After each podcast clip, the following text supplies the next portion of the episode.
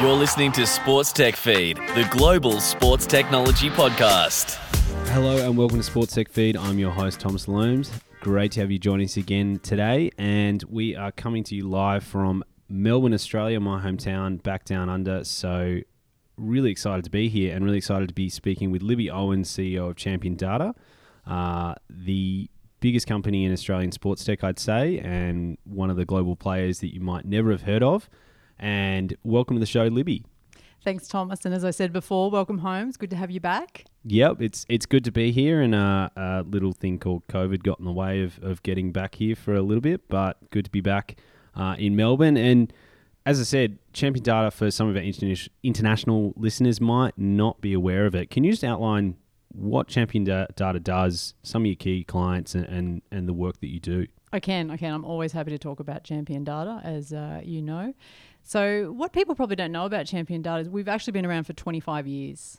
So we um, we are well and truly entrenched, certainly in the Australian market, in the sports tech space, and we're a company that likes to play at that intersection of data, so official data, data integration, technology. We build our own tech, we architect um, for a lot of clients, and I'll, I'll talk a little bit about our clients.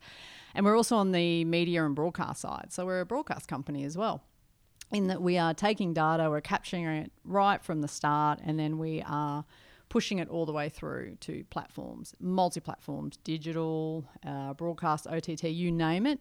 We're putting data led content out there. So, from our perspective, we like to partner with sports because we um, understand the complexity and the challenge in managing sport data and finding insights from data, which is, of course, incredibly important because you can have all the data in the world, but unless you're actually getting some insights from it and creating some value from it, then sort of what's the point?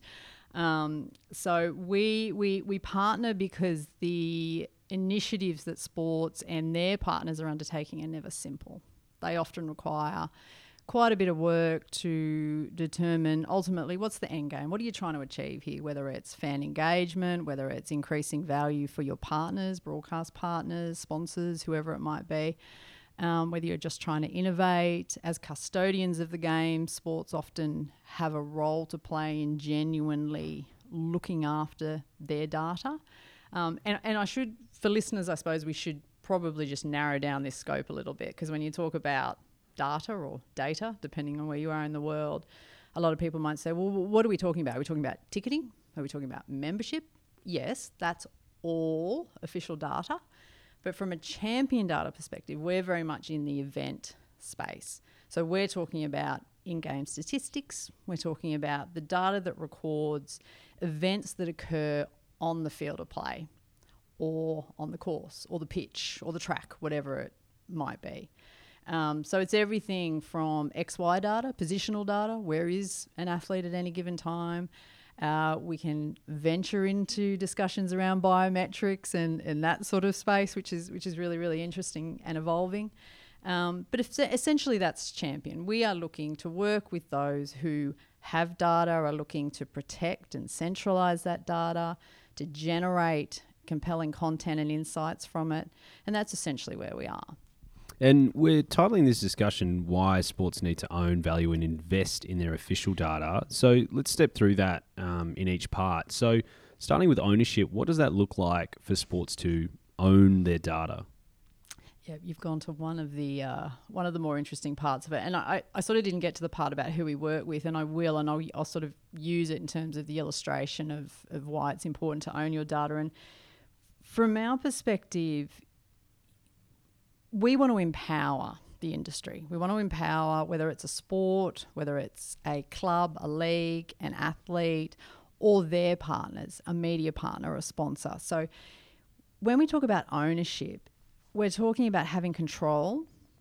We're talking about being able to put integrity around the data and ensure that, you know, I spoke about the custodial piece and the importance of making sure that data actually tells a story a compelling um, kind of piece for fans or whoever it might be. But everyone has a role in ensuring that the data is protected Uh, and that's really important in terms of ownership. So it needs to be secured, it needs to be managed. So you've got to put good tech around it to make sure that that actually happens. Um, and then from our perspective, it's also about creating efficiencies across a sport or a league. Um, everyone uses some version of the same data. There are many sources of data. So if you centralize it, if you manage it, if you distribute it through good tech and in good ways, then it creates efficiencies across the whole industry.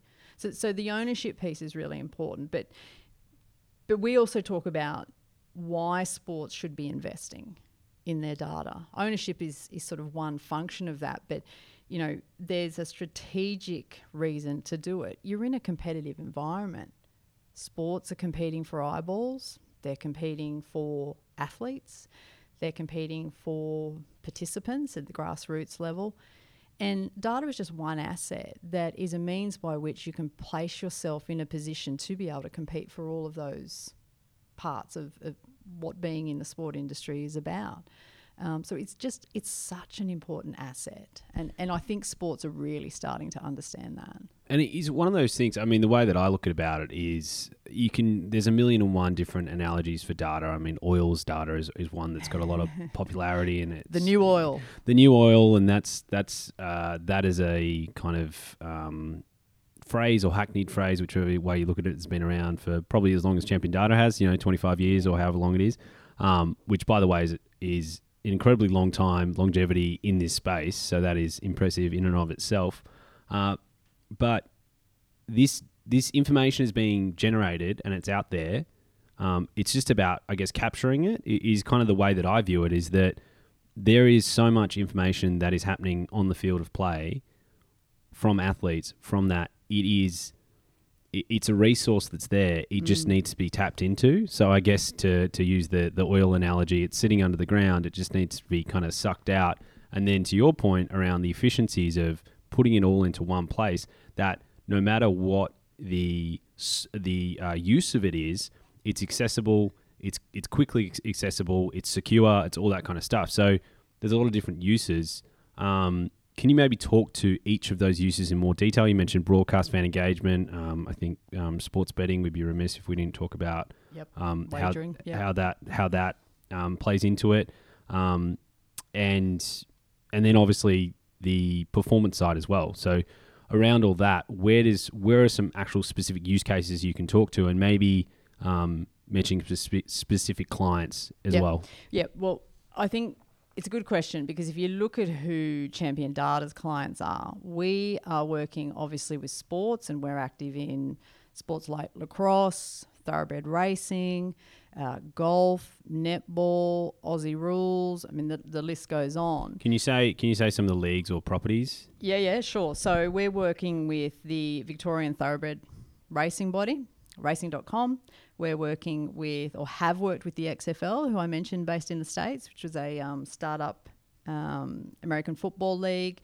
Uh, we work very closely with Aussie Rules, as I mentioned, Netball Australia, Netball New Zealand. Um, we are working with Live Golf in the States. Um, so the list goes on and on. But, but their sport, and of course, we work with clubs and teams who are part of those sports. Um, but that's just one part of it because we've also got partners across both the terrestrial and digital media landscape in Australia, um, and we're building out those relationships offshore as well.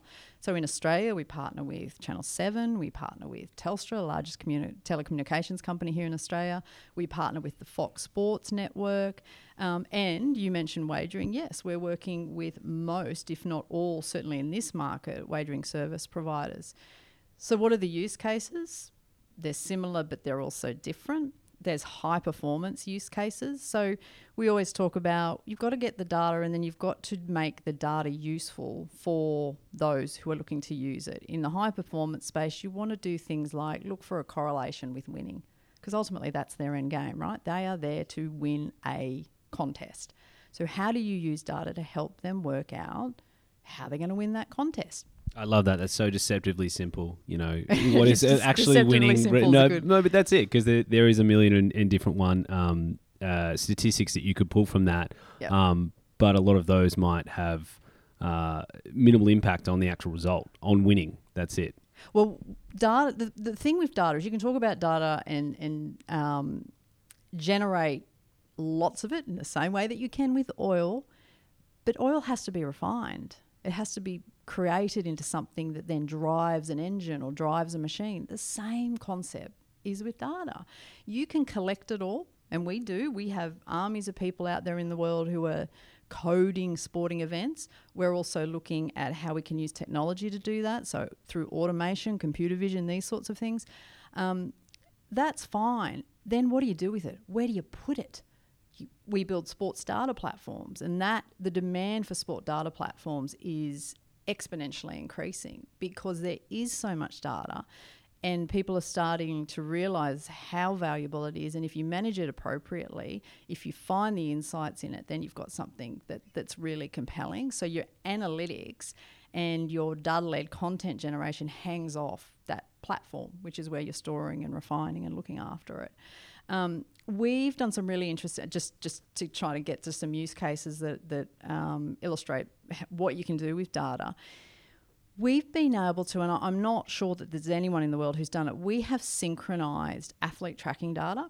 So that's athletes running around a field with a device on the on their backs. So uh, GPS or LPS. GPS, yep. LPS, yep, is um, is the sort of standard at the moment.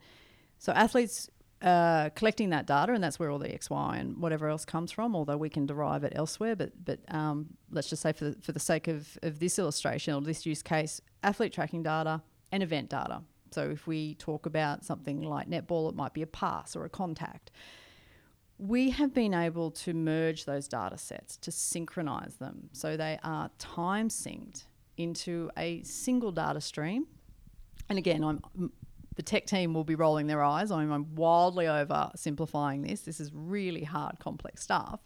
But again, make it simple because no one really cares how hard it is to do it. They just want something compelling at the end of the day. So we've been able to time sync these data sets, and then we are pushing them through um, live in in real time to digital platforms, in venue, and into broadcast to create really compelling stuff like, hey, have a look. That athlete is running faster than anyone else at the moment. That athlete has acceleration like we have never seen. It establishes benchmarks. It tells stories. We always talk about we just want to tell stories. That that's what's important. Um, so they're, they're the sorts of things that you're able to do. And we're not even sort of touching on things like um, virtual reality augmented reality, mixed reality, mm. because all of those technologies are entirely data driven. Yeah, being able to put an overlay of, say, um, I, I, think it's you see it in video gaming. It's been around a long time, like the basically the Ghost, in the sense, say, a racing game. You have the augmented reality, um, but really it's just a where is that car in position to where you are, and say a lap. Yeah. Imagine you can do that with an athlete of two athletes running side by side. Mm. One's one's a, a a gener- computer generated vision of that, but you're using the data, so you, you can kind of compare like with like, and it, it, it gives a, as you said, it tells a story of well, I can say this person's running 20 miles an hour. What on earth does that mean? Like, I know I go that got, fast in my car. You, you contextualize it. You you make it engaging. You make it um, understandable. I guess that's right. And I always talk about um, there's a whole generation of data natives that that are um, starting to consume sport or who will consume sport in new and interesting ways. If they're not already doing it, they certainly will in the near future. And you've only got to look at technologies like Web three. It's just it's entirely data driven. And so sports are sports and their partners because I talk a lot about sport, but the sport ecosystem is, is very much that. You, you can't exist without your wagering service providers. You can't exist without your broadcast partners or your digital partners. So everyone is sort of the same, is of the same ecosystem that relies on assets like official data to hold eyeballs to the screens or to the actual game in, in the stadium. I mean, the in stadium experience these days is ridiculously good. Um, you need data for that. You, you need data on on uh, big screens. You need data around the the LED perimeter signage. All of those sorts of things are use cases that um, you know people are sort of demanding these days. So if if you don't if if you aren't collecting your data, managing it, storing it, protecting it, ensuring its integrity, and doing it yourself rather than always outsourcing it to third parties, what we're seeing is a real shift towards sports, leagues, clubs building their own capability and bringing a degree of it in house. They still need to partner, they need to partner with technology companies like us, um, but they're not necessarily saying, here you go, rights holder, you've written us a big check. You can now have all the data and you worry about it then that, that's sort of the old world. They're now saying, no, no, no, we're the custodians of our game. We know how valuable it is. We're actually going to own it, control it, look after it. But hey, we'll let you use it for a particular purpose. So I guess that comes back to the the the second and third part of it of valuing and, and investing is that is, is part of it taking it in house. So um, I guess the example yeah. of um, broadcast, for instance, would be a league or I mean, to a lower level teams in, in terms of where they work with dig- digital, but setting things up ready to go and then pushing that out to a broadcaster rather than saying, hey, the broadcaster needs to one spend money on the rights to broadcast the content and then two spend money on turning that into you know something that's actually going to engage fans. What champion data does is we we sit we can sit anywhere on the value chain we're happy to do it end to end. We're happy to do collection, storage, analytics, ideation, all the way through to presentation on screen. We can. We're also happy to do any part of that.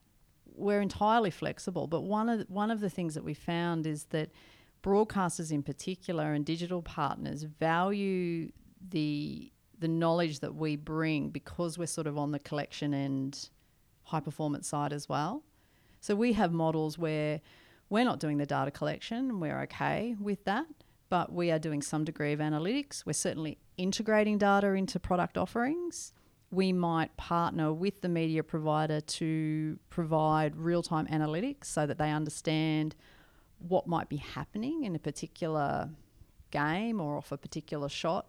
Um, so it's really important to have people who are passionate about how data can be used to tell stories and provide insights at every point, not just in the high performance space. That is a highly complex, highly specialized area.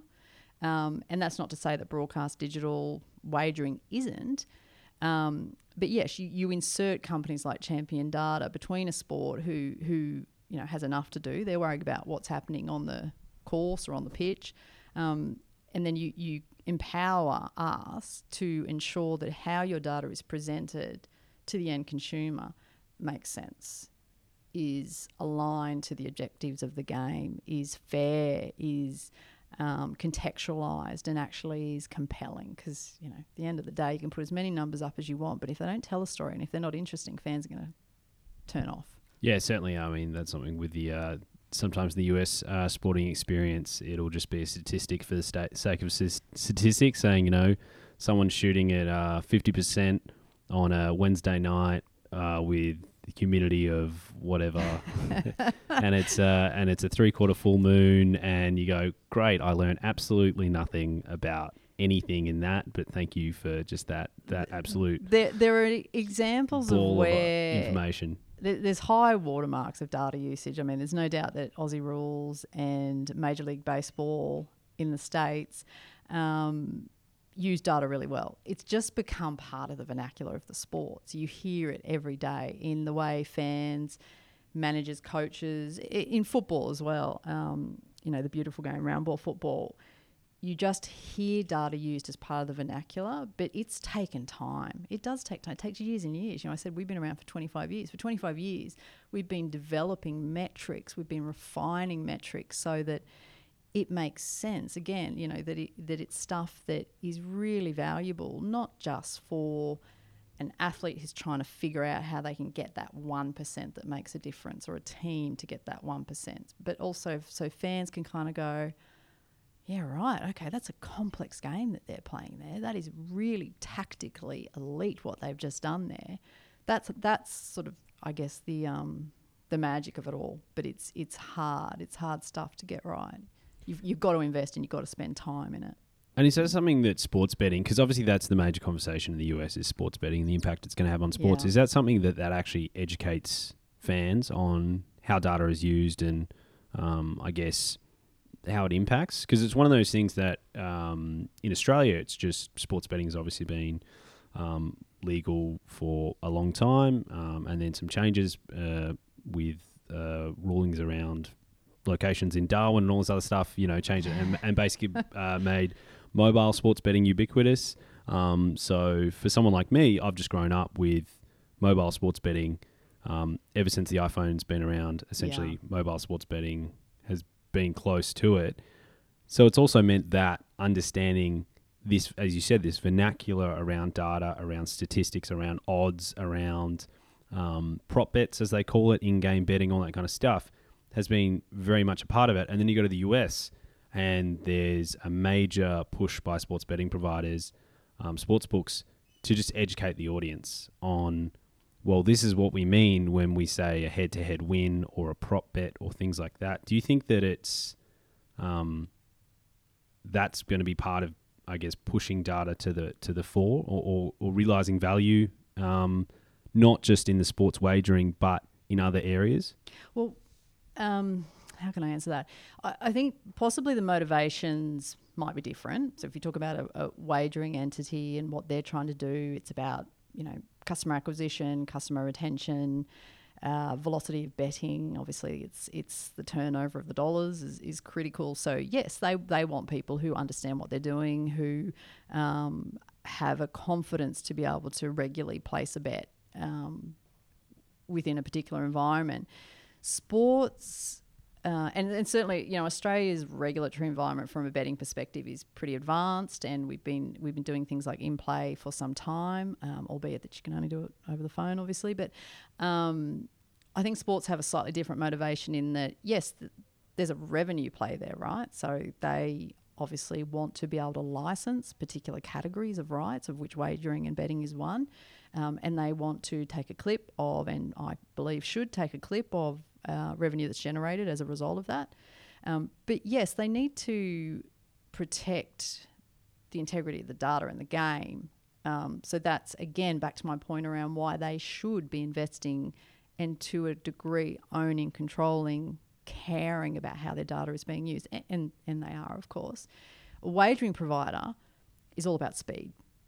So again, Champion Data provides services like fast vision, super super low latency vision that is pumped direct into a trading floor so that they can manage their wagering um, business. Data data streams super super fast data streams again for the same use. So um, gosh the, the, the use cases are many and varied but some of the principles tend to be the same. Integrity of data low latency speed all these sorts of things accuracy um, sports arguably, arguably might care more about accuracy than wagering operators, um, who generally, in our experience, are willing to carry a degree of risk because it is more a, a sort of volume and velocity game. Um, but yes, yes, you're right. I mean, the, there's no point in having services for fans of a game if they don't understand how the service works. Yeah, yeah, and it's it's that maybe sports betting is one of those things that that's where they're learning about all these kind of stats and and I guess the narrative that's there and and week to week or moment to moment in a game, and then that means when that's included in a broadcast, they're more engaged in it. Like it's it's uh, I think you mentioned earlier around it's an ecosystem and it's a value chain and there's all there's all different slightly different use cases That's right. but they all feed into each other in terms of the value from there like Yeah. across across each area um, and yeah, it's hard. It's hard to kind of um, separate them all out because, and and that's part of, I guess, the the value that a company like us provides is because we can work across that whole ecosystem. We understand what the particular needs of any particular client might be. If we've got um, a club who is concerned about uh, injury management and needs to understand in real time their rotations.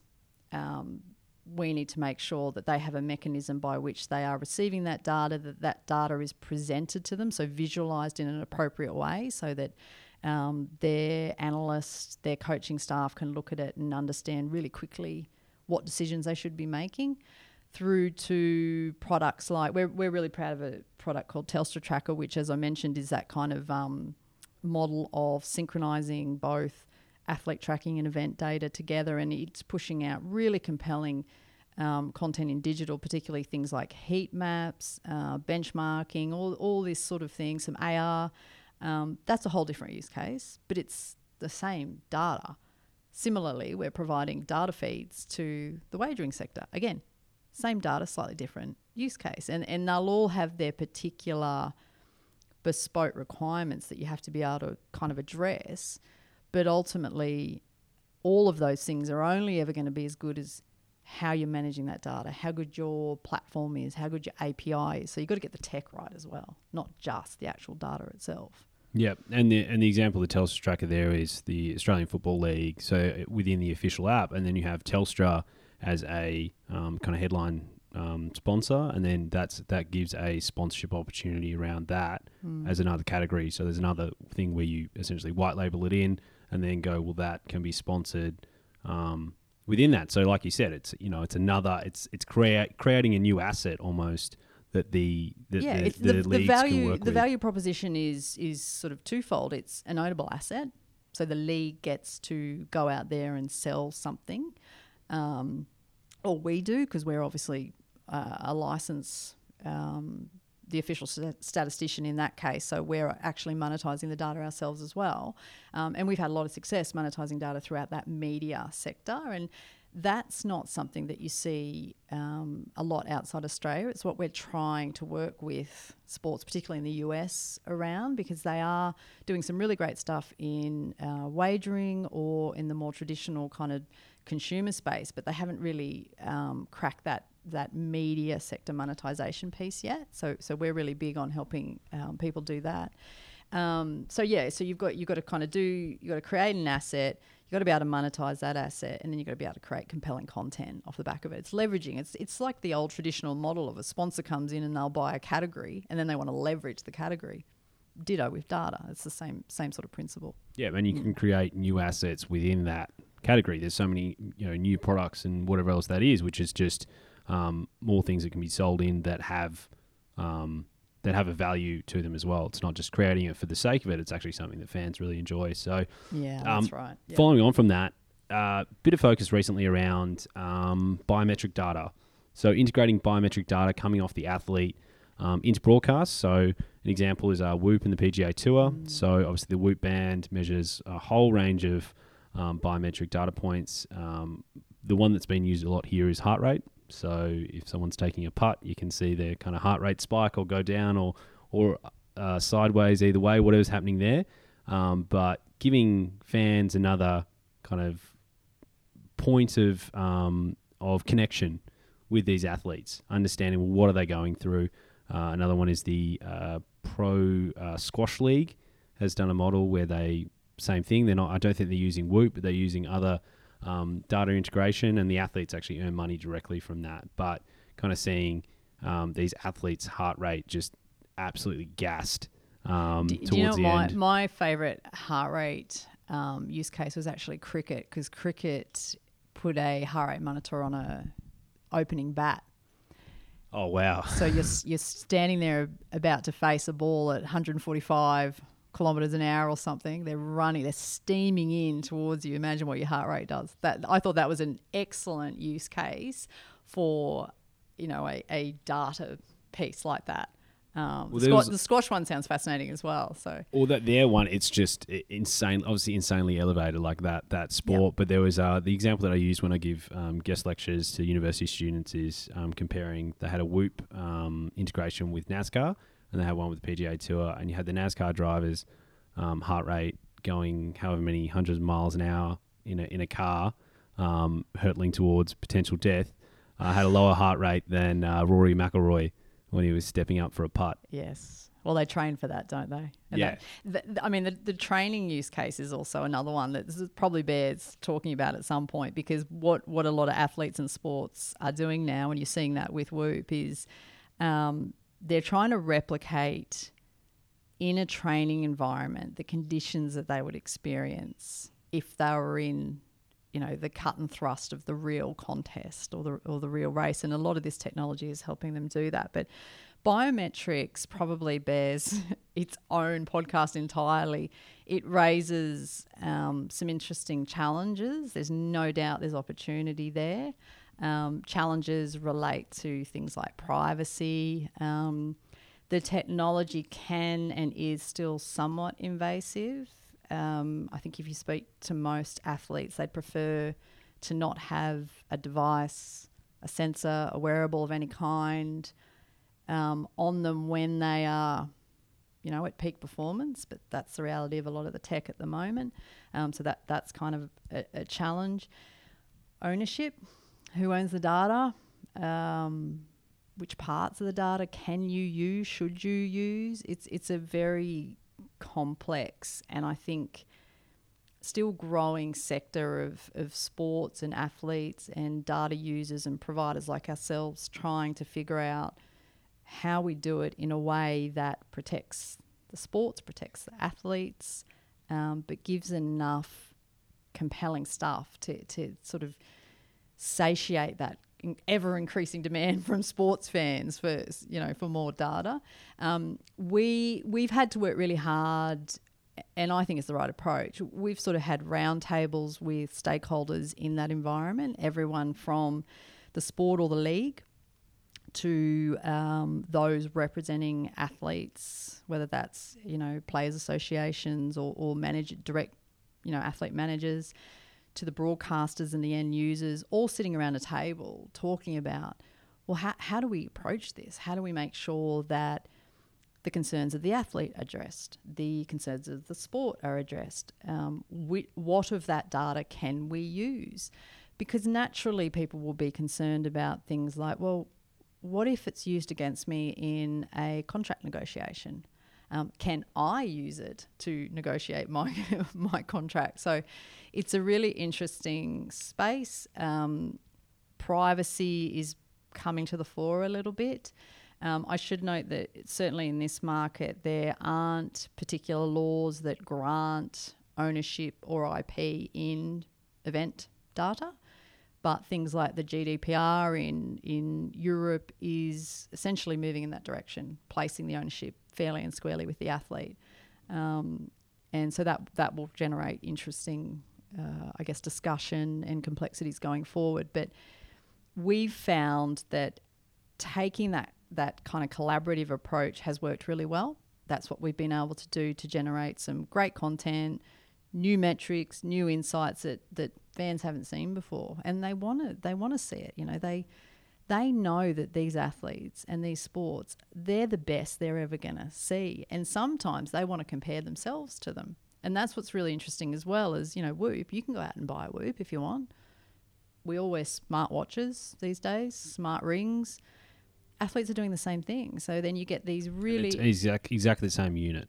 Same unit that Rory McIlroy's got Correct. is the same unit that you could just get at a retail, you know, for Whoop. Mostly, yeah, they are, and so you can you can go out and you can be playing your um, soccer game on the weekend and comparing yourself to you know pick pick any athlete, and there'll be some degree of data that you can access to do that, and and so that's a compelling use case as well, is to to create those environments and imagine what that's going to look like in you know a metaverse environment where you can essentially be competing against your favorite athlete in some way, shape, or form with your biometric data, creating um, comparisons to theirs. So it's a really interesting space, but I think it's still got a little way to go. Yeah, and it's certainly um, it can be a bit of a minefield if if it's gotten wrong. I think if It if it if it ha- isn't entered into with the right spirit around trying to get the best outcomes for everyone, um, and focusing that it's it's starting from that I guess from the athlete in terms of of where that comes from, and they're the one generating the data, and it has a very high degree of um, personal, you Yeah. know, and it, privacy and all that kind of stuff. Um, and it, it's interesting. There's no one model, I guess, that's emerged as this is the way we're going to do it. I mean, the PGA Tour is um, for athletes that share their, their data, they get, uh, I think it's like $15,000 or something like that donated to a charity of their choice. So it's, it's all opt in. Um, the, the squash tour that I mentioned, um, anyone that opts in gets a percentage cut of what that is sold to a broadcaster for, all that kind of stuff. Yep. Um, and then you have you know in team sports, it's a whole different beast where it's it's folded into. Um, the player associations, negotiations, and things like yeah, that. Yeah, it's mostly dealt with in collective bargaining agreements, and uh, that's always been the case and, and has worked very well. I mean, the MLB just recently renegotiated a, a um, collective bargaining agreement that deal, deals directly with biometric data, and there are some ways in which it can be used, and they're quite specific, and there are other ways where it can't be used. And for example, they're not going to monetize training um, data that's collected, that's biometric data. So, um, yeah, I, I, think, as I said before, it's got to be collaborative. It- It's got to be dealt with, I think, um, in a way that is sensitive to the various concerns of the stakeholders. But there's no doubt, in our experience, whether it's through Telstra Tracker, as I said, um, whether it's through compelling content that we're pushing into the broadcast and, and partnering with the broadcasters to make sure that their commentators understand how to talk to that data, because that's really important. Um, it, it is bringing new insights. It is compelling stuff, and it's here to stay. That's for sure. So, it's not going away. Um, and the the the tech's getting better and better in terms of the ability to capture a lot of this data. You know, we, we've got some really exciting stuff that's coming up for us in that space in terms of, um, you know, optical tracking.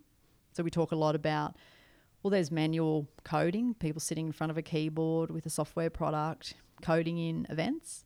Um, and that's that's usually just for people that don't know. That is, um, you can have someone sitting at the in the stadium with a headset that speaks into it and says, "So and so passed the ball to so and so." That comes back to where we're sitting here in the um, in the hive mind of the data center, and then that's coded into a computer, and then that's sent off to everyone. So there's that's the the I guess the if we're talking about the basic way of things being done, um, and then to follow on optical tracking is training computers to do that. Yeah, correct. That's using machine learning, so artificial intelligence and machine learning, which is essentially cameras who are taking vision and then they're feeding it into computers. We've got models that have been developed and are still learning to kind of interpret what's in that vision and then ultimately spit out similar, um, sometimes enhanced data sets to what you might create through a manual, you know, human human process, um, and all that technology is developing and we're experimenting with a lot of that. Some of it, it's happening. There are sports who are using a degree of optical tracking because they can, because they might be indoor and they have smaller courts that are always the same size, fewer athletes on the field. It gets harder and harder the more variation, the more people you have on a particular court field. Um, so um, yeah, we, we've got a way to go there, but but some of the work we're doing around that is really interesting and really exciting in terms of what it might create um, for the sports and for the fans. So is that the where's the I guess where's the growth for uh, for champion data going forwards without without kind of giving away anything your board might be annoyed at um, if you're giving away your full strategic roadmap, but but what's next? Well, I mean, we're we're growing, and that growth is coming, as I said, very much in that space where um, sports leagues, media partners they're all looking to create these centralized stores of very complex and multiple data sets. So that's the sport data platform that I talk about that we are building for uh, clients in the States and here in Australia. And off that hangs the very complex data analytics stuff um, that is really important. And, and we're partnering a lot with uh, sports and media partners to do that, in addition to then the content generation side. And on that content generation side, there's a lot of exciting stuff happening there. We're actually experimenting with some um, more traditional gaming engines, content generation engines, to try and bring. Um, I guess a different look and feel, but also modernize the workflow for traditional broadcasters. Um, and that you might sort of say, what's that got to do with data? That's, that sounds slightly different. Well, no, it's all the same kind of path of capture through to presentation, but things need to happen faster. They need to look better. Um, you know, this hyper reality kind of um, a hyper real looking content is what, what is being demanded for these days. So we're doing some interesting stuff um, there. And then, um, as I said, that kind of place around that AIML stuff in terms of automation. So um, some really interesting proof of concepts and innovation that we're doing in the wagering space, in fact, to try and automate as much of the operational side of that as possible. Because, like us, they've got huge amounts of, um, I guess, operational processes that are very manual. And technology is getting smarter and smarter, and we're better placed through things like natural language generation, for example to try and automate a lot of that process. Um, so there's a whole back end world of making and using the tech to generate more data, better data, faster data. And then there's a whole front end world, which is about let's create some really compelling content. Let's do something new. Let's innovate in how we're using data to generate content for all of those who love to consume it. Um, so it's it, the opportunities are sort of endless, I guess, in that space.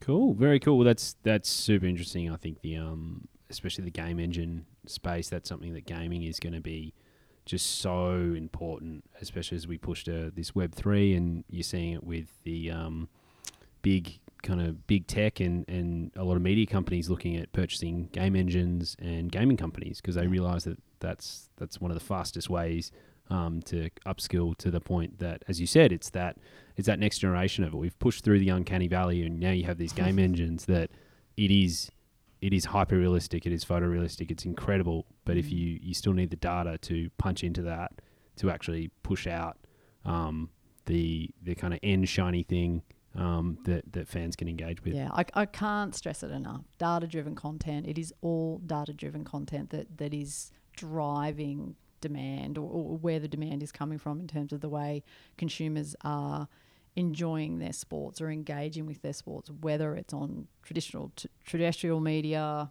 digital OTT, metaverse, wagering, you name it. It's all it's all underpinned by the official data that these sports leagues, clubs, etc., are generating. So, being able to be part of that, we we feel really privileged that we get to play in this space um, because uh, I, I think it is a privilege to work in sport, and I, I talk about that with, with our teams all the time. Um, but it's not easy stuff because it's also high stakes, um, particularly in the content and broadcast side. You don't get second chances. If you stuff it up, it's already on air. So don't stuff it up. Um, yep. and, and, ditto for the, the leagues, the clubs, the athletes. They're making decisions in real time based on some of what you're delivering to them. So it has to be accurate. Um, it has to be presented in, in a way that makes sure that they're make, making good decisions. Otherwise, you're in trouble when they don't win the match. there you go. So exactly. I mean, yeah, no pressure, but that's that's what makes sports so compelling is the pressure. And, and and thank you so much for your time. And and following on from that, with our final question, uh, what is your favourite sporting moment of all time? Oh, I've had this one a few times. Um, I'm a cricket fan and always have been. I have a very, very um, good memory of Steve Waugh's 100 at the SCG in Sydney when he, um, I think everyone had kind of written him off, thought, no, he's done, he's done, and he was on the verge of retirement and it was a hard slog and he put in it was 100 and I it seems like a small moment potentially compared to some of the great moments in, in sport like your Cathy Freeman's 100 meter win those sorts of things. But I just remember it for the grit. I loved the grit of it. Um, so that's probably one I often go to when I'm asked that question. Fantastic. Well I mean the the answers to we ask every guest that question and the answers are so varied. No one's uh, I don't think we've ever had the same answer twice which says says a lot for what people take from sports and the passion and the interest and the, uh, as you said, everything around that. I'm sure uh, if at the time it would have been better to have some champion data, um, data driven insights around the narrative. You know, he hasn't hit a hundred in this long, and this is the first time, and the likelihood of it happening, and at this age, and all that kind of stuff. So, um, well, well, I tell you what. One, one, I was asked once, "What's your proudest moment from a champion data perspective?" And at the time. That's time, a good question. Can I steal that one? yeah. at the time, I said, "Oh, I can't answer that. That's a really hard question. But actually, the answer is it's when it all comes together. So it's when, um, for example, our, our, our, our lacrosse work is about to kick off with the new Premier League lacrosse um, next week. And when, when it starts, and we've got teams who are coding data who are supporting the software and ultimately pushing that data out to various uh, users, when all that works seamlessly, they're the moments you're proud of because you know how much blood, sweat, and tears, how much collaboration, how much innovation sits behind it. And you know you've succeeded because everyone's got what they needed in time, it looks good, the client's happy, that that's success. So they're the moments where I'm most proud when it all comes together. Just like sports, just just like sports, making something incredibly complex and difficult look easy, and that's the, the you know the the beauty of a of a good Yeah. game or a good passage of play in it is that they just make everything look easy. Yeah, it's a good analogy because sport is not an easy thing. It's it's a complex thing, and um, yeah, sometimes those athletes make it look way too easy.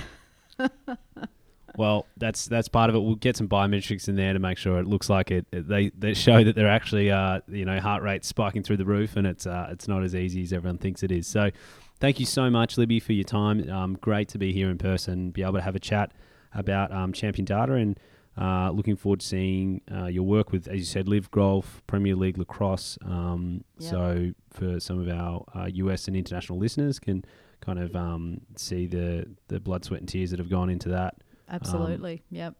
live at, at those sporting events. Thanks again. Thank you, Thomas.